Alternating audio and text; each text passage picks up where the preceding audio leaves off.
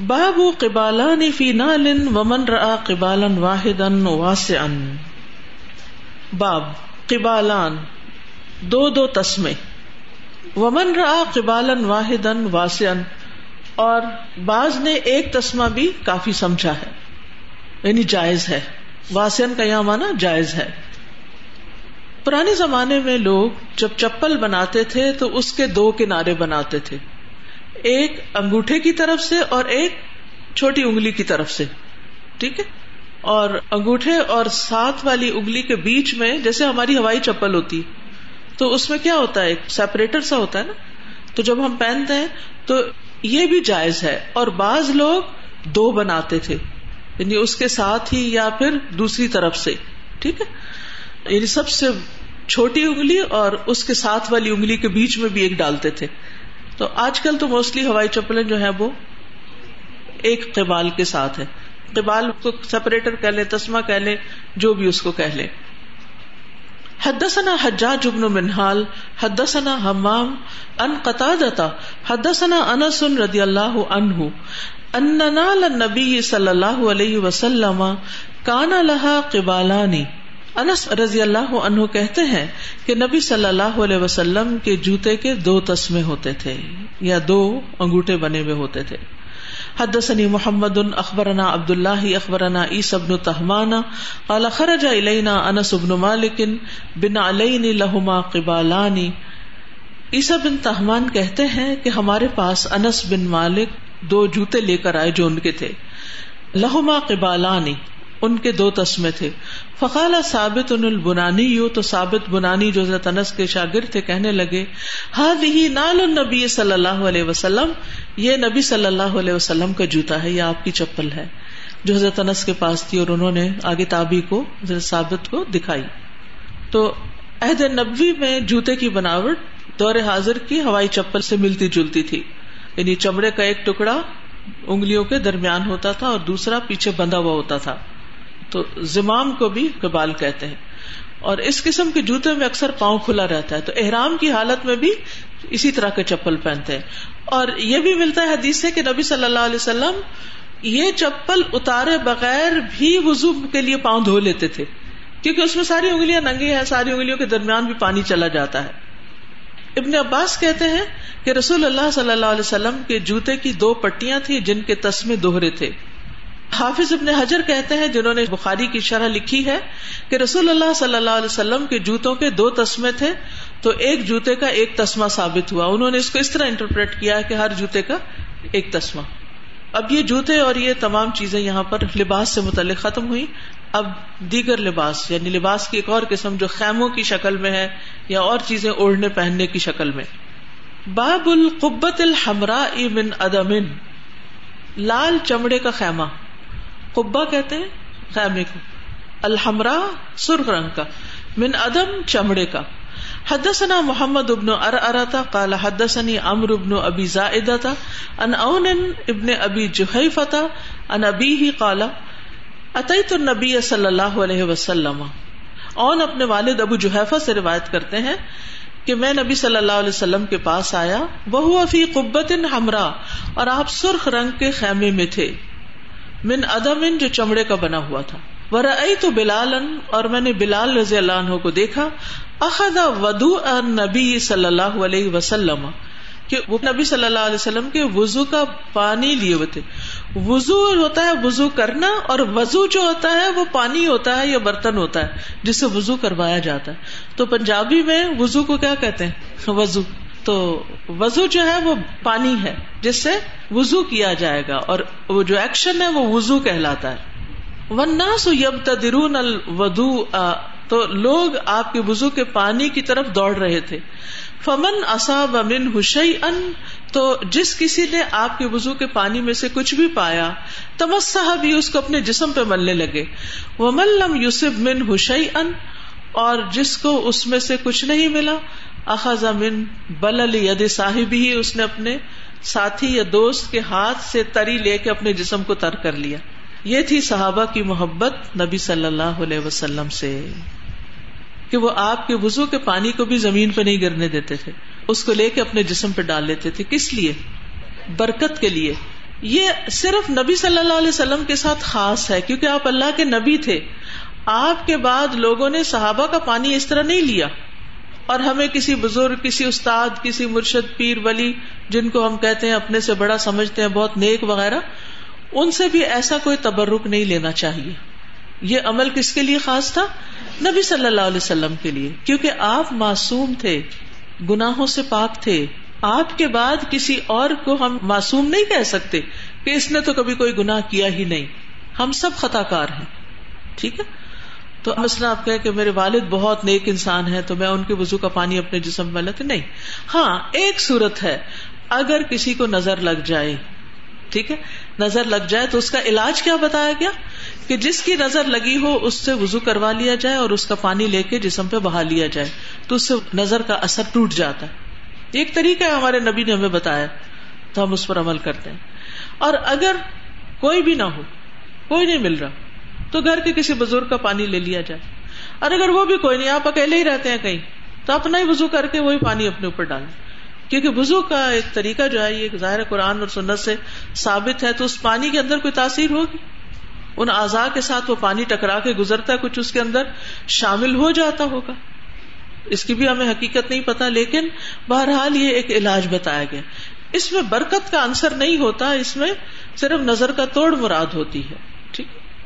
بے ہوش پر بھی وزو کا پانی ڈالے تو وہ ہوش میں آ جاتا ہے۔ جیسے کسی کو جن وغیرہ کا دورہ پڑ جاتا ہے، یا ویسے کسی کو پینک اٹیک ہو جاتا ہے، یا کوئی بے ہوش ہو کے گر پڑتا ہے، تو اس پر بھی اس طرح کا پانی ڈالا جا سکتا ہے۔ یہاں جو بات کی گئی ہے حدیث میں، وہ سرخ خیمے کا ذکر ہے۔ تو نبی صلی اللہ علیہ وسلم کے خیمے کا رنگ سرخ تھا۔ یعنی اسے یہ پتا چلتا ہے کہ جیسے ہم امبریلاز وغیرہ بناتے ہیں، اگر وہ کلرڈ ہیں ریڈ کلر کی ہیں، یا پھولدار ہیں۔ اور کوئی مرد ان کو استعمال کر رہا ہے بارش میں یا دھوپ میں، تو ایسا کیا جا سکتا ہے؟ یعنی آپ اس کو یہ نہیں کہیں گے کہ مردوں کو لال رنگ منع ہے اور آپ نے یہ لال رنگ کا امبریلا پکڑا ہوا ہے تو آپ کے لیے جائز نہیں۔ آپ سفید امبریلا لے کر آئے تو وہ تو دھوپ میں پاگل ہو جائے گا۔ تو بعض اوقات یہ ہوتا ہے کہ ہم جب ایک چیز کو حرام قرار دیتے تو ساری سات چیزیں سمیٹ لیتے تو دین جتنا ہے اس کو اتنا ہی رہنے دے۔ جو رسول دے اتنا لے لو، جو اس کو منع کرے اس کو منع ہو جاؤ۔ بس اتنا ہی کافی ہے۔ حدثنا ابو الیمان اخبرنا شعیب بن الزہری، اخبرنی انس بن مالک، وقال اللیس حدثني يونس ان ابن شهاب قال اخبرني انس بن مالک رضی اللہ عنہ قال، ارسل النبي صلی اللہ علیہ وسلم الى الانصار وجمعهم في قبة من ادم انس بن مالک رضی اللہ عنہ کہتے ہیں کہ مجھے نبی صلی اللہ علیہ وسلم نے انصار کی طرف بھیجا۔ اور ان کو چمڑے کے ایک خیمے میں جمع کیا۔ اور یہ اس وقت کی بات ہے جب انصار کو تھوڑی سی ناراضگی ہو گئی تھی کہ غزبۂ طائف اور اوتاس وغیرہ میں جو غنیمت ملی تھی، وہ انصار کو نہیں ملی تھی، اوروں میں تقسیم کر دی گئی تھی۔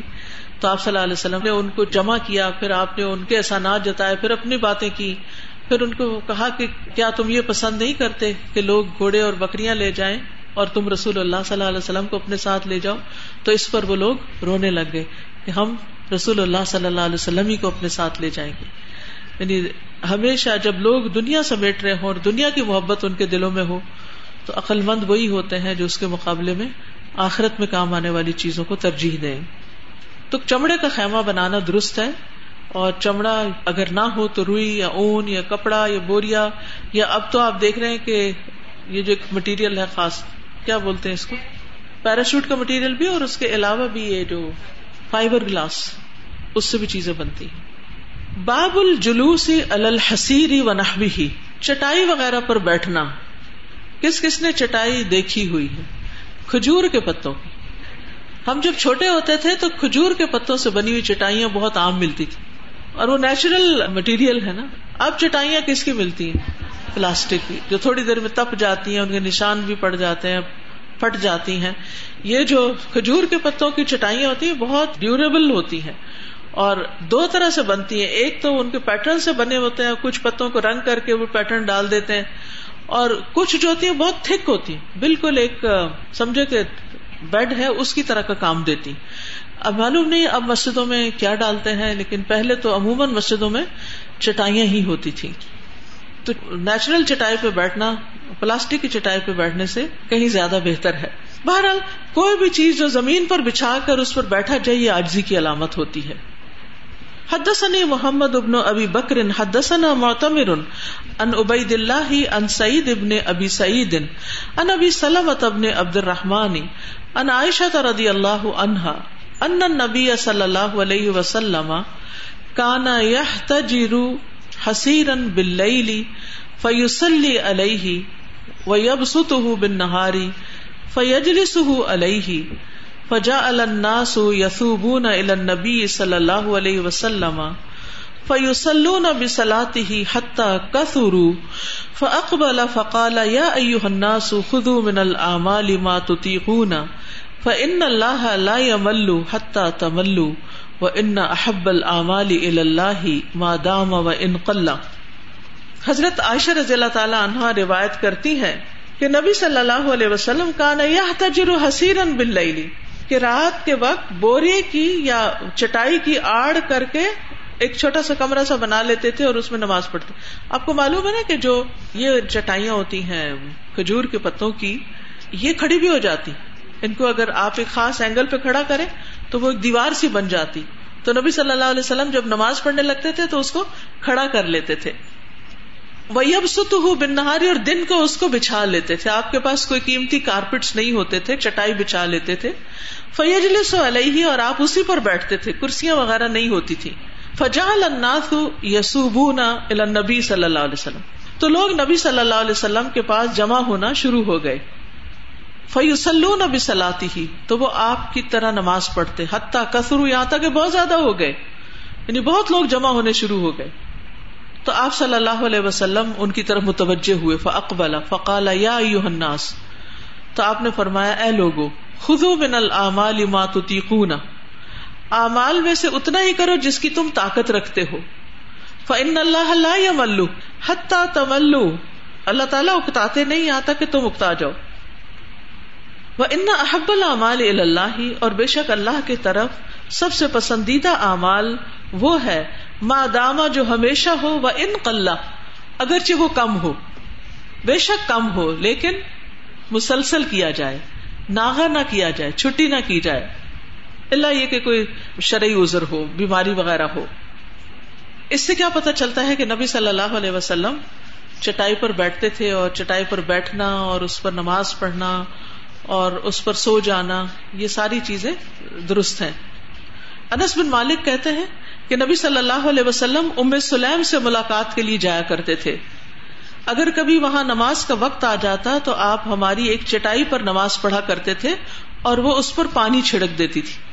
پانی چھڑکنے سے کیا ہوتا ہے؟ ٹھنڈے بھی ہو جاتے اور اس کی خوشبو بھی ہوتی۔ کیونکہ نیچرل پتے ہوتے ہیں نا۔ انس بن مالک کہتے ہیں کہ رسول اللہ صلی اللہ علیہ وسلم نے ام سلیم کے ہاں ایک پرانی چٹائی پر نماز پڑھی جس کا رنگ بھی پرانا ہونے سے بدل چکا تھا۔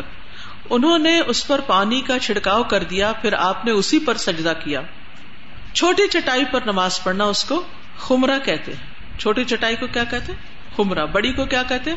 حسیر ابن عباس کہتے ہیں کہ رسول اللہ صلی اللہ علیہ وسلم خمرہ پر نماز پڑھا کرتے تھے۔ جیسے چھوٹا سا مسلح بنا لیتے ہیں۔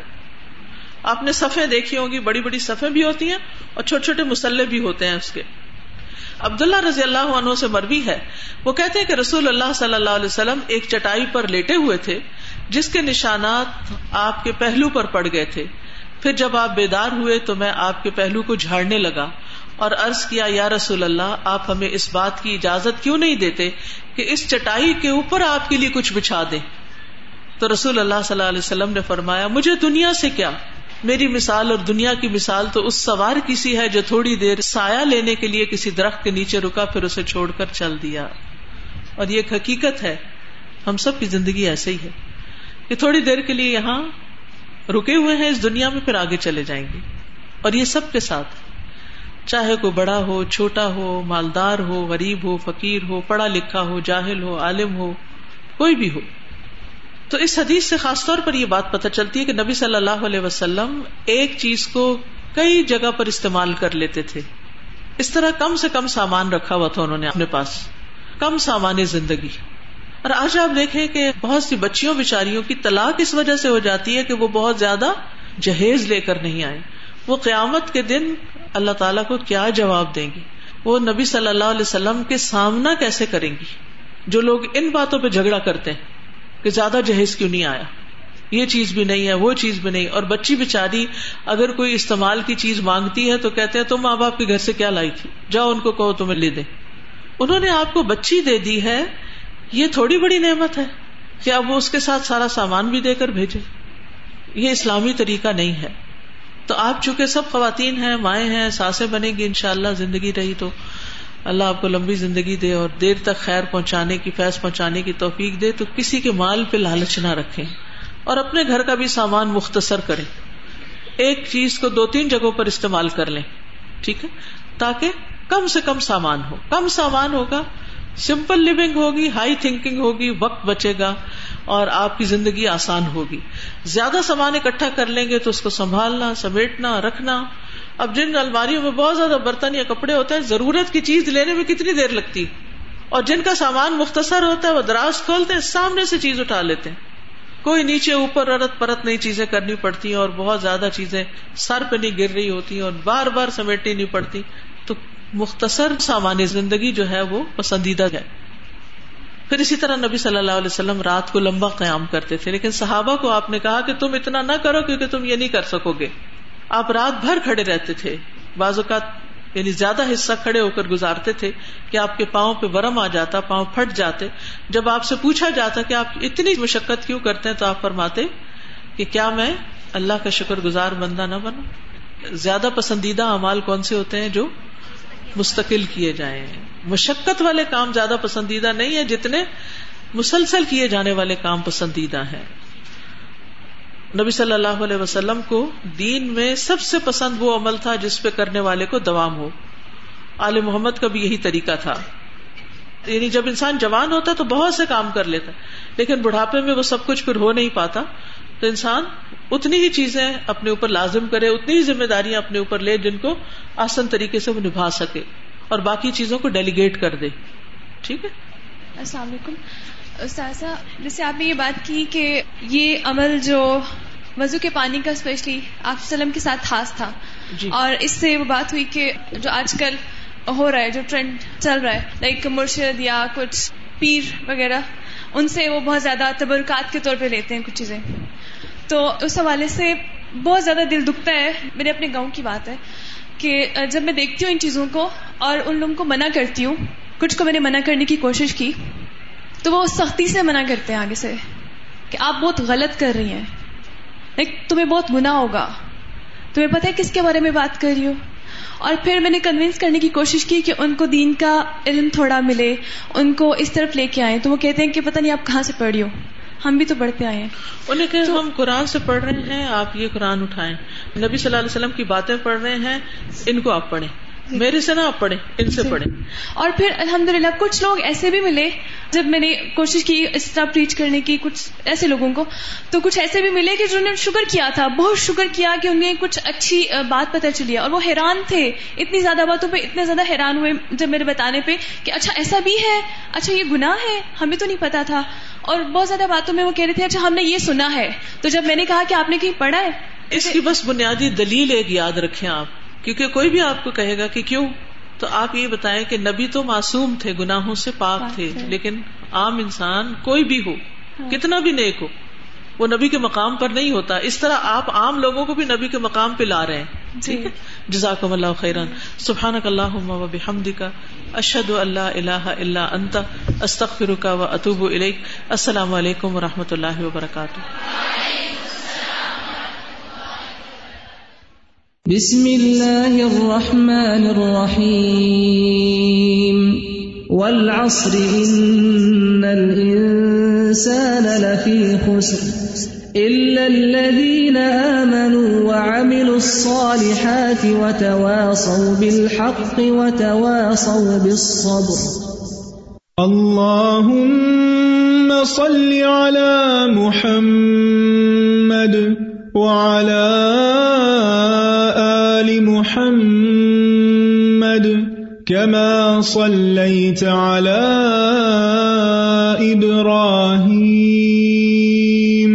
وعلى آل إبراهيم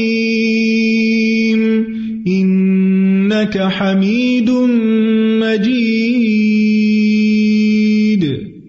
اللهم بارك على محمد محمد وعلى